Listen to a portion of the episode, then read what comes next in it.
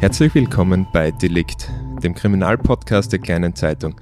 Mein Name ist David Knees und hier im Delikt-Studio sitzt wieder Hans Breitecker. Grüß dich, du gehörst ja schon zum quasi Inventar des Podcasts. Schön, dass du da bist und dir die Zeit für den Podcast nimmst. Servus, freut mich.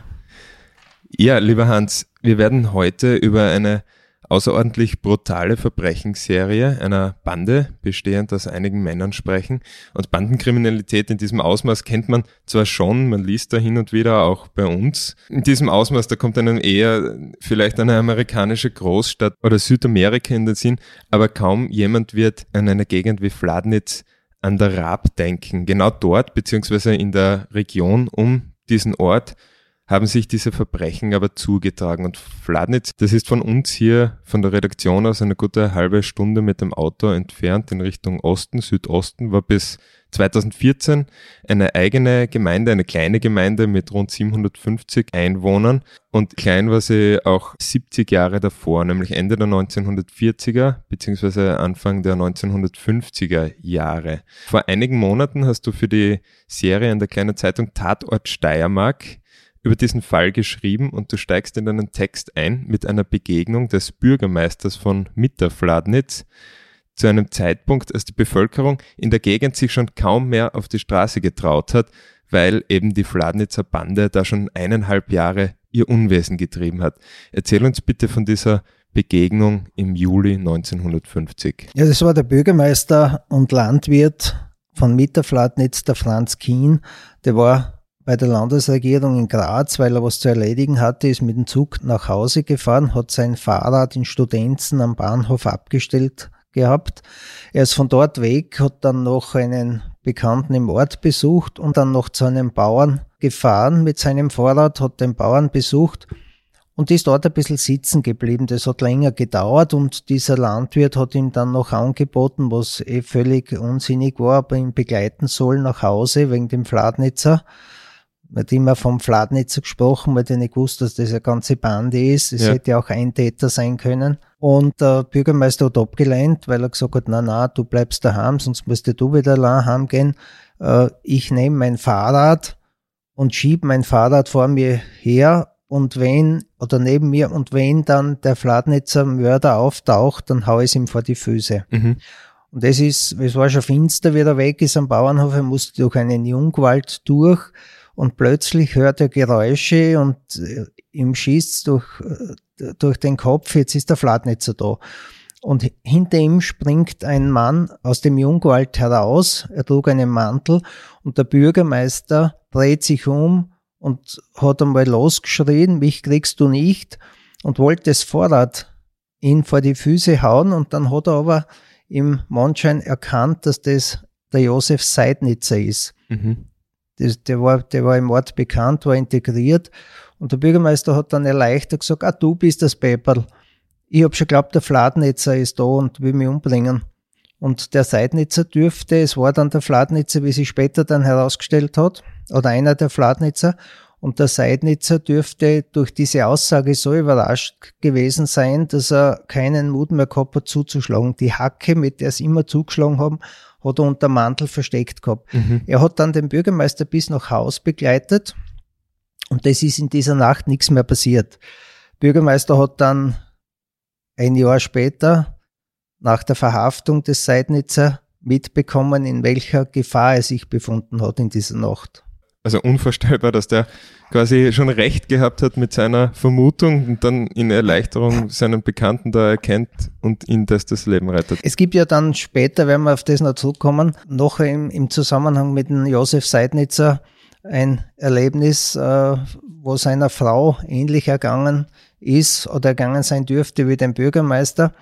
Diese Frau befand sich zwar nicht in unmittelbarer Lebensgefahr, aber sie hat den Seidnitzer geheiratet und hat ihn immer gewarnt, ahnungslos wie sie war, es war eine Witwe, äh, vor dem Fladnitzer. Er soll aufpassen, dass ihm nichts passiert.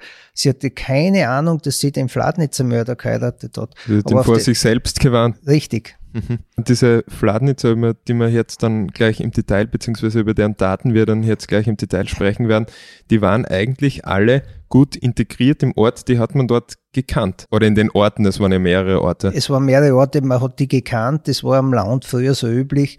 Äh, die Gemeinden waren nicht groß, es hat kaum Fahrmöglichkeiten gegeben, Vorradl, vielleicht ein Autobus.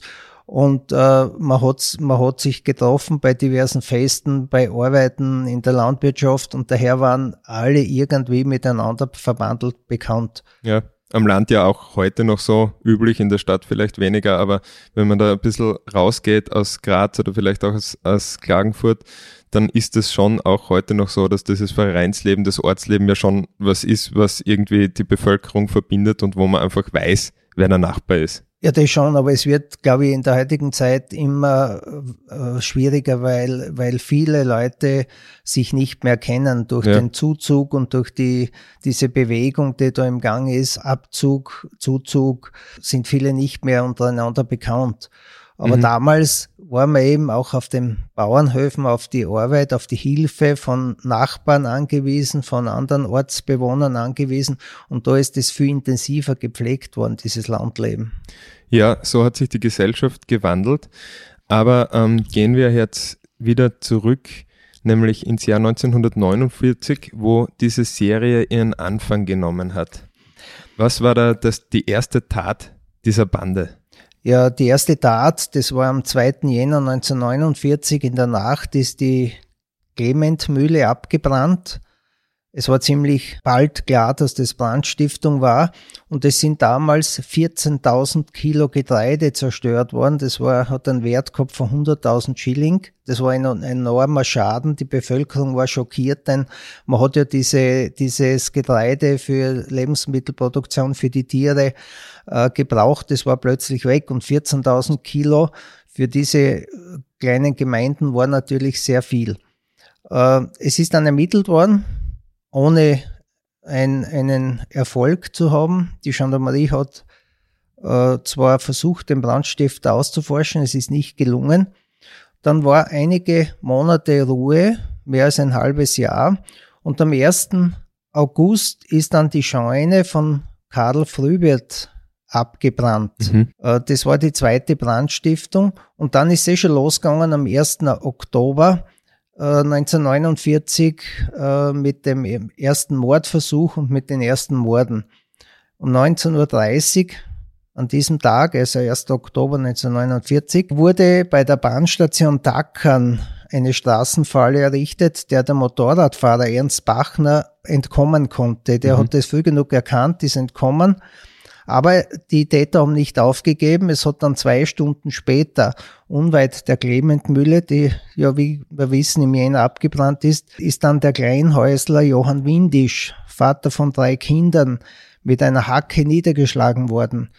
Er war sehr schwer verletzt. Die Täter haben ihn beraubt und lebend in die Rab geworfen. Johann Windisch ist dort ertrunken. Und in derselben Nacht äh, wird dann in der Nähe der Kraftfahrer Peter Reiter, der zu Fuß unterwegs ist, überfallen, durch Hackenhiebe niedergeschlagen und so übel zugerichtet, dass er diesen Anschlag nicht überlebt. Ja. Als er im Maisfeld dann aufgefunden wird in der Nacht, lebt er zwar noch, aber er stirbt dann einige Tage später mhm. im Krankenhaus. Motiv war wieder Raub. 5000 Schilling hat er eingesteckt gehabt, mit denen er seine Hochzeit finanzieren wollte. Das Geld hat man ihn geraubt. Mhm. Einige Monate später ging es wieder weiter mit einer Brandstiftung. Das war zu Ostern 1950. Ja, da ist das Anwesen der Maria Freismuth in Reitgraben angezündet worden.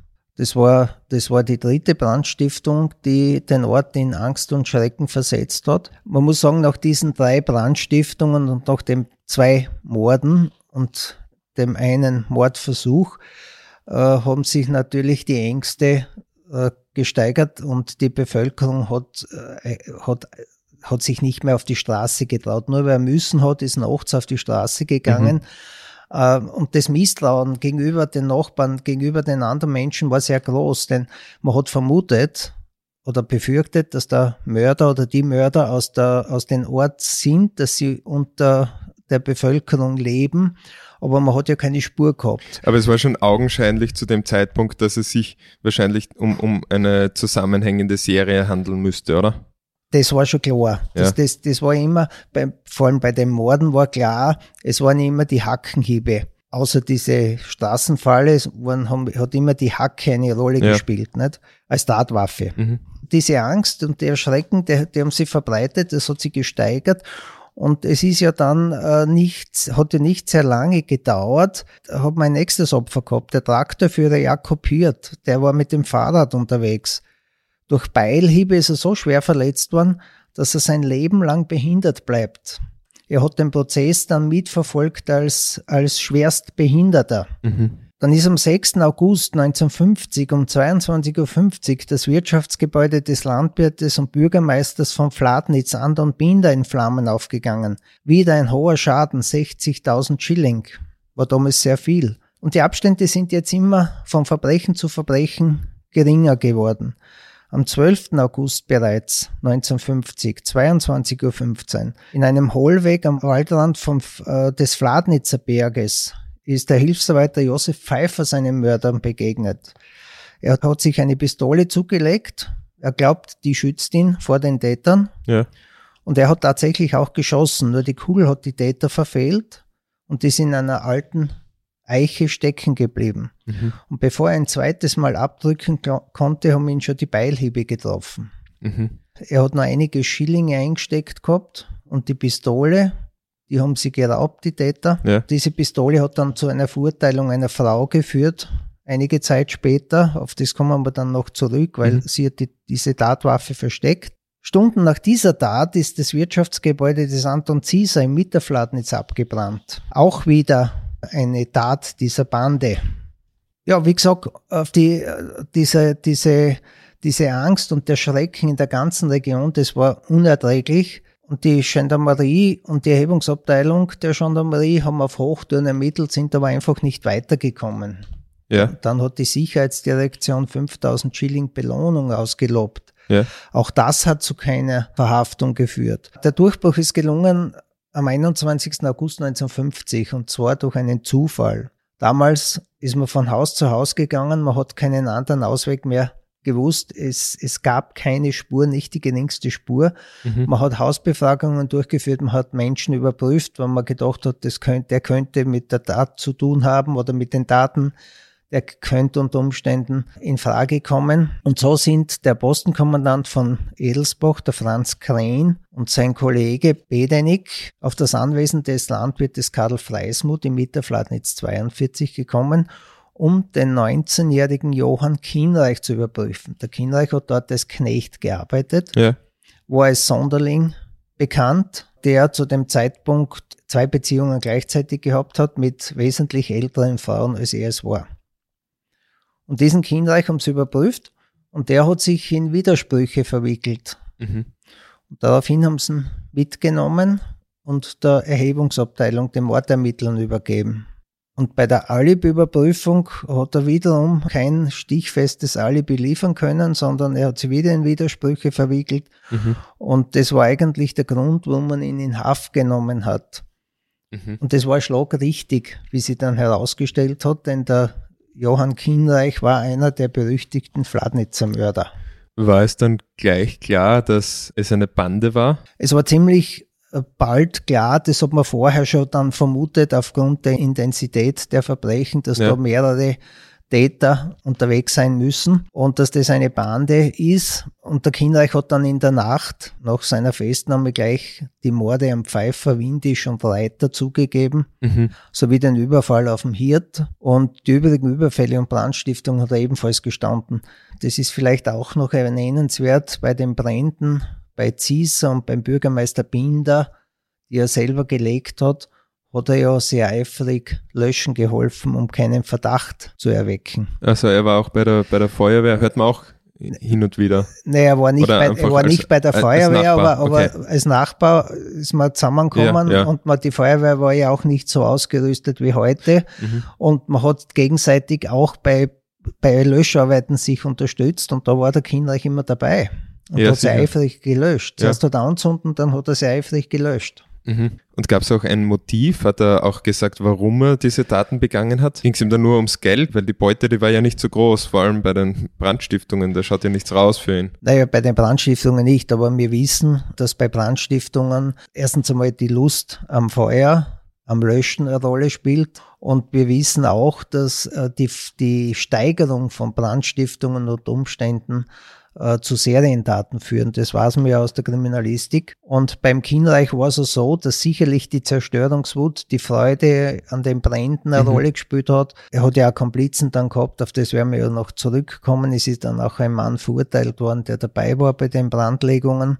Das sind so die Motive für die Brände, aber das Hauptmotiv auch für die Morde war natürlich Raub. Ja. Und da hat er angegeben, dass seine beiden Frauen, also diese wesentlich älteren, ständig mehr Geld gefordert haben. Und außerdem, so das im Protokoll beschrieben, hat er Geld für Zigaretten gebraucht. Der war starker Raucher und sein Geld, sein Gehalt als Landarbeiter, als Knecht hat, hat nicht ausgereicht. Zusätzlich hat er einen Fehler gemacht. Er hat seinen beiden Frauen über die Morde an Windisch und Reiter erzählt mhm. und daraufhin hätten sie noch mehr Geld von ihm verlangt, hat er behauptet. Also sprich, sie haben ihn erpresst. Einer der beiden ist dann diese Mitwisserschaft nachgewiesen worden und sie hat dann zweieinhalb Jahre Kerker bekommen dafür. Also er ist dann in einen Teufelskreis geraten. Er hätte gar nicht mehr raus können, außer alles zu gestehen, wenn er da von seinen beiden Geliebten erpresst wird, oder? Nein, ich glaube nicht, dass das äh, nur die Erpressung durch seine beiden Geliebten war. Es war ja eine Bandenkriminalität. Das Geld hat ja nicht nur er allein ja. bekommen, sondern es, es war ja mehrere Bandenmitglieder gegeben und die haben alle abkassiert. Also das, das war schon, um das Einkommen und um ihr Geld aufzubessern, hat man eben diese Daten begangen. Aber er hat das halt so angegeben, dass ihn die Frauen erpresst haben und das dürfte ein zusätzlicher Aspekt gewesen sein, dass ja. er so eifrig dabei war. Wie war das bei den anderen Tätern? Du hast schon gesagt, man hat dann bald festgestellt oder man ist sowieso davon ausgegangen, dass es mehrere Täter sind und es gab dann auch weitere Festnahmen. Ja, der Johann Kienreich hat dann auch begonnen, Namen zu nennen. Unter anderem hat er den Josef Seidnitzer genannt. Eingangs ja schon erwähnt, die Begegnung mit dem Bürgermeister, ja. das war der Josef Seidnitzer. Die Beweise gegen Seidnitzer haben aber nicht ausgereicht, um ihn festzunehmen und also hat man wieder freigelassen. Seidnitzer war 27 Jahre alt zu dem Zeitpunkt. Aber die Spurensicherer der Erhebungsabteilung der Gendarmerie haben neben dem ermordeten Pfeifer einen Schuhabdruck sichergestellt. Und diesen Schuhabdruck haben sie verglichen mit einem Schuh des Seidnitzer. Tatsächlich war das ein Treffer. Das heißt, der Schuhabdruck stammte vom Schuh des Josef Seidnitzer. Aber dieses Ergebnis ist erst später bekannt geworden und zu dem Zeitpunkt, wie das passiert ist, wie die Gendarmerie die Gewissheit gehabt hat, dass das, der Schuhabdruck vom Seidnitzer stammt, also dass der Seidnitzer am Tatort gewesen sein muss, hat er gerade äh, eine Witwe geheiratet, wie man vorhin schon erwähnt hat, diese ahnungslose Frau, die ihn immer wieder vor den Fladnitzern gewarnt hatte. Ja. Er hat sie geheiratet, es haben dann die Hochzeitsglocken geläutet und der Hochzeitszug ist aus der Kirche und Seidnitzer wurde dann direkt vom Hochzeitszug heraus verhaftet. Die Frau muss auch aus allen Wolken gefallen sein. Die Frau war natürlich schockiert, weil sie hatte keine Ahnung gehabt, dass sie mit einem, dass sie einen Fladnitzer Mörder geheiratet hat. Ja, war wahrscheinlich sind, Entscheidungsgrund. Ja, natürlich nicht.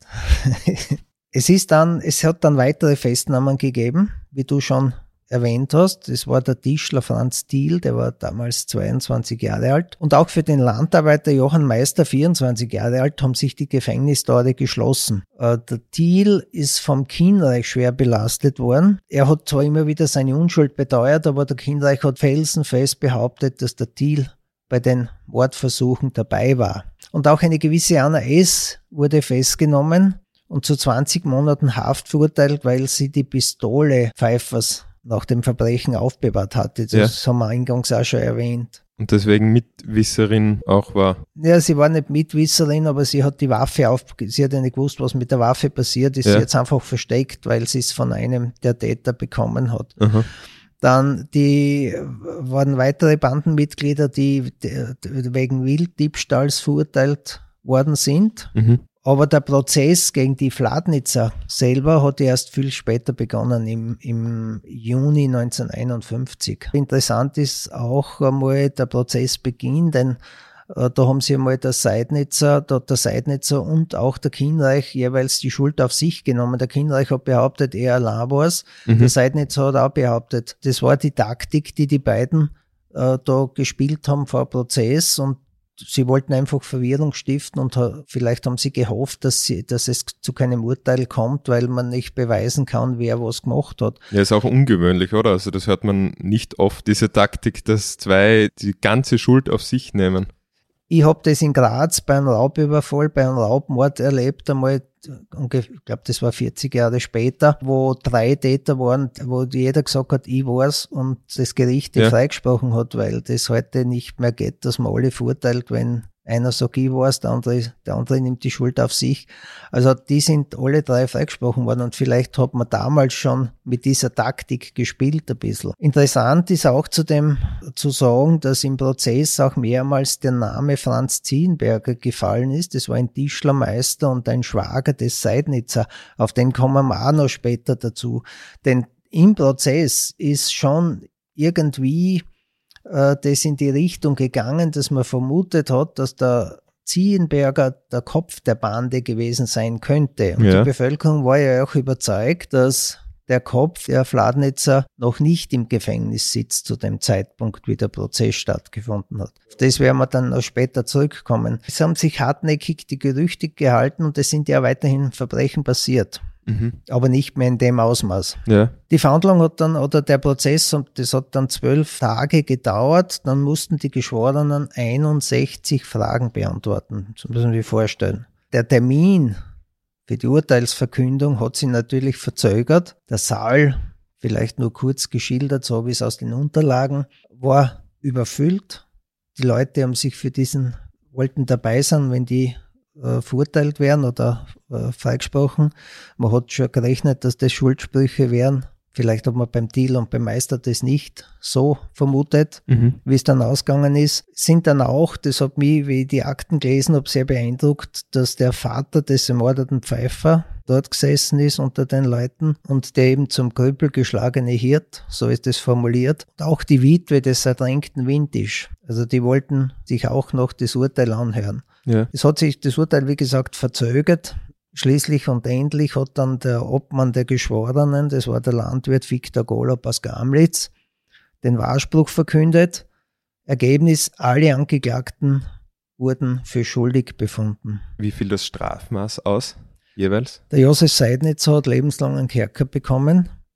Der Johann Kienreich hat die Höchststrafe von 20 Jahren. Er war ja jugendlich noch zum Zeitpunkt der Daten. Mhm. Damals war ja die Volljährigkeit erst mit 21 Jahren gegeben. Der Thiel hat wegen zweifachen Raubmordversuchs 20 Jahre ausgefasst und der Meister wegen zweifacher Brandstiftung 12 Jahre. Aber mit der Urteilsverkündung beziehungsweise diesen Strafen, die das Gericht vergeben hat, war dieser Fall noch nicht zu Ende. Nein, das letzte Kapitel ist bis heute noch nicht geschrieben. Es gibt da gewisse Ungereimtheiten nach wie vor. Zum einen haben sich damals schon die Gerüchte, wie gesagt, verdichtet, dass der Kopf der Fladnitzer noch auf freien Fuß ist.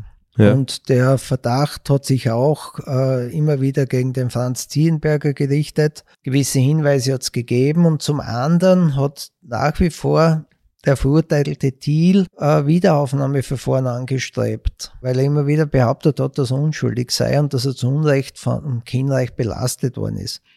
Aber das hat alles nichts genützt. Erst einige Zeit später hat dann ein Eisenerzer Rechtsanwalt sich des Falles angenommen und dann ist wieder ermittelt worden. Dieser Eisenerzer Rechtsanwalt hat bei der Generalprokuratur in Wien erreicht, dass die Akten noch einmal durchgearbeitet werden vom General, von der Generalprokuratur. Ja. Und diese hat dann beim obersten Gerichtshof in Wien eine Nichtigkeit zur Wahrung des Gesetzes eingereicht. Das Ergebnis ist für das Landesgericht Graz niederschmetternd ausgefallen. Acht Beschlüsse wurden aufgehoben. Mhm. Es ist aber zu keiner Wiederaufnahme im Fall Diel dann gekommen, was unmittelbar bevorstand. Ja. Äh, und zwar deshalb nicht, weil der Kienreich dann zugegeben hat, dass er den Deal äh, belastet hat, weil ihn der einmal ein Mädchen ausgespannt hat. Fälschlich belastet hat. Fälschlich. Deal war definitiv unschuldig und ist dann nach fünf Jahren Gefängnis freigekommen. Das Aha. war, wie gesagt, in Mitte der 50er Jahre. Er ist fünf Jahre unschuldig im Gefängnis gesessen. Ja, und jetzt hat natürlich auch der wegen der Brandstiftungen verurteilte Meister eine Wiederaufnahme wollen. Das hat aber dann das Oberlandesgericht Graz abgelehnt. Warum? Derzeit. Ja, weil es, keine Gründe gegeben ja. hat. Das war einfach anders gelagert. Der Deal war definitiv fälschlich beschuldigt worden. Okay. Das war beim Meister nicht der Fall. Und der hat gedacht, dass in seinem Fahrwasser da vielleicht dann auch rauskommt. Genau. Aber unter dem Fahrwasser ist er nicht mitgeschwommen. Dieser Justizirrtum hat dann noch weitreichende Folgen gehabt. Es hat sich das Parlament damit auseinandergesetzt. Mhm. Und der Justizausschuss hat sogar einen Untersuchungsausschuss eingesetzt, der eigentlich alles bestätigt hat was ja. man im Zuge, was die Generalprokuratur schon auf den Tisch gelegt hat. Aber es sind ja weiterhin Verbrechen passiert und es hat Hinweise gegeben, immer wieder, das, das ist nicht, diese Gerüchte sind nicht abgerissen, dass der Kopf der Fladnitzer Bande noch auf freien Fuß ist. Und so hat man im Herbst 1955 neuerlich begonnen zu ermitteln. Der Josef Seidnitzer hat sich bereit erklärt, dabei behilflich zu sein und er ist von Lokalaugenschein zu Lokalaugenschein ausgeführt worden. Dabei haben die Gendarmen äh, größte Mühe gehabt, ihn vor einem Lynchmord zu bewahren. Die Bevölkerung war so aufgebracht, wenn sie ihn erwischt hätten, hätten sie, glaube ich, das hatten wir ja schon einige Male im Podcast. Haben wir mit der Mörderbande in der Obersteiermark schon mal mit dieser Familiengeschichte. Ja wo die Leute geschrien haben, hängt es auf und da war es ähnlich. Äh, durch den Seidnitzer konnten aber weitere Verbrechen, Überfälle geklärt worden, die gar nicht angezeigt worden sind. Diebstähle ebenfalls. Dann haben sie zwei geraubte Brieftaschen sicherstellen können. Das hat aber alles dann nichts genützt. Es ist zwar zur Verhaftung von Seidnitzer Schwager Franz Ziedenberger gekommen, der war 41 Jahre alt, weil sich die Verdachtsmomente gegen ihn verdichtet haben. Und der Seidnitzer Neffe Ottmar Fuchs ist ebenfalls 23 Jahre alt, ist ebenfalls festgenommen und in Untersuchungshaft genommen worden. Prozess gab es allerdings keinen. Und zwar deshalb nicht, weil sich einerseits der Seidnitzer in der Zelle am 17. Juli 1955 erhängt hat, konnte nicht mehr aussagen vor Gericht, sondern man hat nur das Ergebnis gehabt, was bei den Voruntersuchungen und bei den Lokalaugenscheinen zutage gekommen ist. Und genau zwölf Monate später hat sich der Zienberger vor dem Wandspiegel in seiner Zelle mit einem Taschenfeitel die Kehle durchgeschnitten. Ja. Also war einer der Hauptverdächtigen wieder nicht greifbar, war tot. Und dabei noch eine Botschaft hinterlassen. Das ist richtig, er hat mit seinem eigenen Blut auf einem Poppendeckel draufgeschrieben, das Wort Menschenmörder. Das war eine Nachricht an den Untersuchungsrichter. Aber ja. was er damit gemeint haben könnte, weiß man wahrscheinlich nicht. Das weiß man nicht, das kann man so auslegen, kann man so auslegen. Mhm. Und neun Monate später ist dann auch der Ottmar Fuchs enthaftet worden. Also das Verfahren eingestellt worden und damit war zwar dann Ruhe im Ort, aber die Frage, ob der Ziehenberger der Kopf der Fladnitzer war, ist bis heute ein Geheimnis geblieben. Das heißt, entweder war der Ziehenberger tatsächlich der Kopf dieser Bande oder aber es besteht auch die Möglichkeit, dass es eine weitere Person gegeben hat, die der tatsächliche Anführer, der tatsächliche Kopf dieser Fladnitzer Bande war, äh, der nie zur Rechenschaft gezogen worden ist. Genau so ist es. Aber es hat keinen weiteren Verdächtigen, namentlich Verdächtigen gegeben. Äh, der Verdacht hat sich dann immer gegen Ziehenberger gerichtet und ob er es tatsächlich war, ist bis heute ein Geheimnis geblieben. Ja, ja wenn er es nicht war und tatsächlich jemand anderes dieser, dieser Kopf der Bande war, dann äh, wäre heute schon deutlich über 90 Jahre alt, wenn er im Alter der anderen Beteiligten gewesen wäre. Könnte noch leben eigentlich. Ja, könnte, könnte schon noch leben, ja. Werden wir wahrscheinlich nicht mehr herausfinden. Aber Hans, was ist noch mit dem Johann Kienreich passiert dann eigentlich? Ja, der Johann Kienreich hat im Gefängnis das Schuhmacherhandwerk erlernt mhm.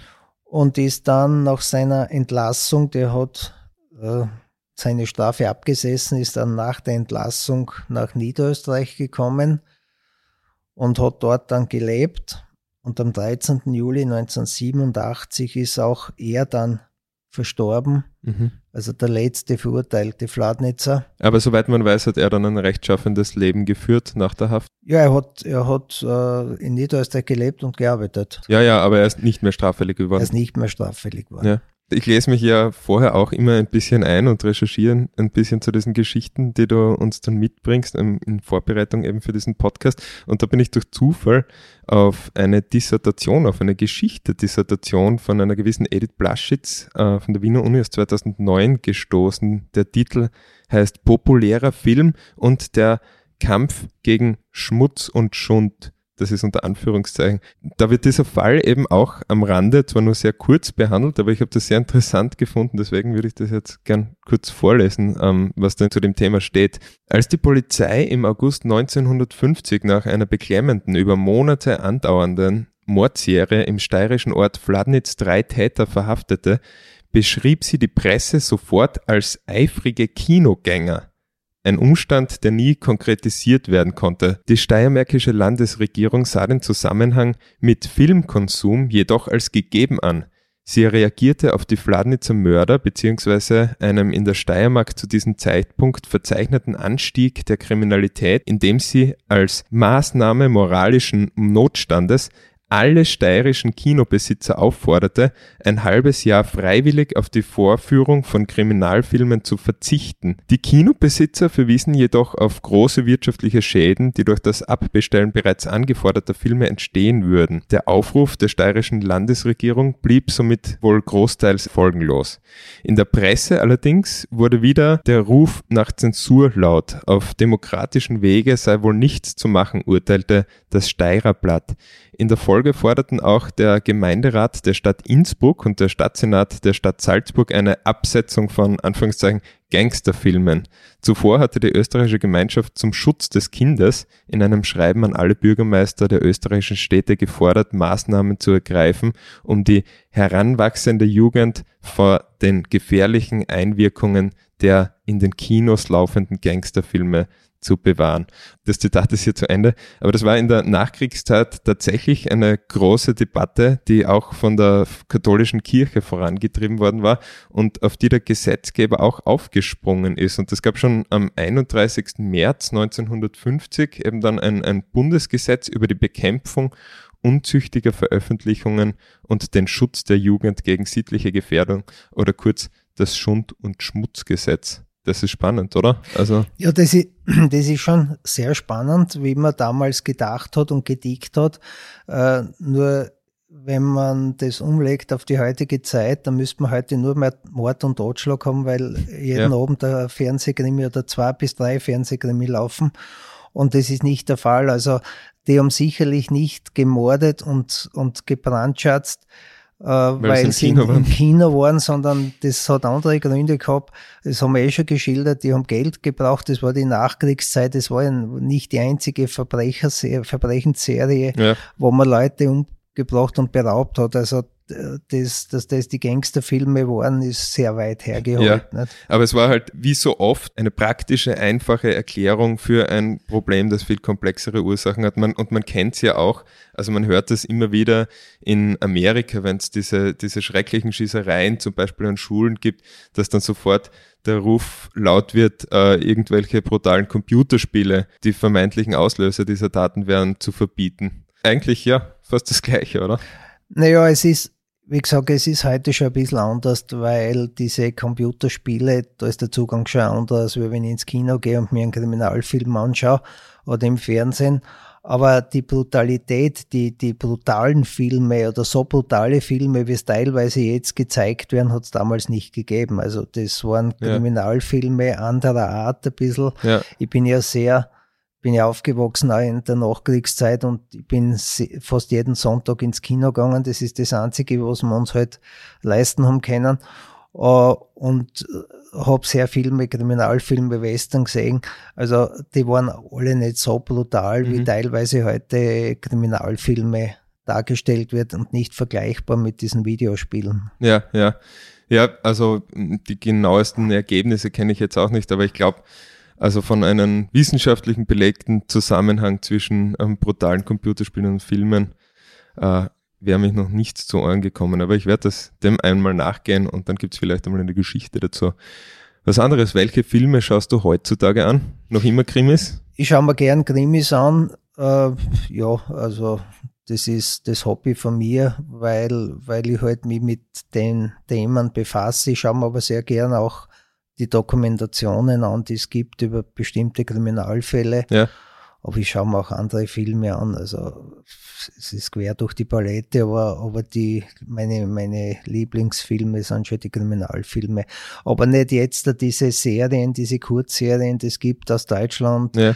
äh, sondern eher richtige Kriminalfilme, die halt über eine Kinofilmlänge laufen.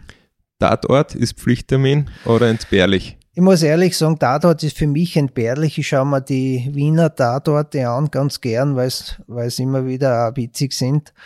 Äh, zwischendurch die, die Ermittler in ihrem Auftreten, die sind ganz lustig. Aber ich schaue mir sehr wenig Tatort-Krimis an. Was mir sehr zusagt, sind die schwedischen, aber da sind wir wieder bei der Brutalität. äh, denn die schwedischen sind schon sehr brutal, aber sind an und für sich sehr gute Krimis. Mhm. Okay, ja, vielleicht hast du mal das, kannst du uns das nächste Mal ein paar Filmtipps mitbringen. Das wäre auch ganz spannend. Dann könnte man einen, einen Filmpodcast ja, dann irgendwann mal dazu machen. Kriminalfilm-Podcast. Aber, aber, ich vergiss dann wieder. ja, lieber Hans, danke, dass du uns diesen Fall mitgebracht und so ausführlich erklärt hast. Euch lieben Zuhörerinnen und Zuhörern sage ich auch vielen Dank fürs Dabeisein. Falls ihr Fragen an mich oder Hans Breitecker habt, ihr könnt mich erreichen unter david.knes.kleinezeitung.at. Äh, wir freuen uns über Bewertungen von diesem Podcast und ihr könnt ihn natürlich abonnieren, um keine weitere Folge zu verpassen. Bis zum nächsten Mal bei Delikt sagt David Knes und Hans Breitecker. Ciao. Ciao.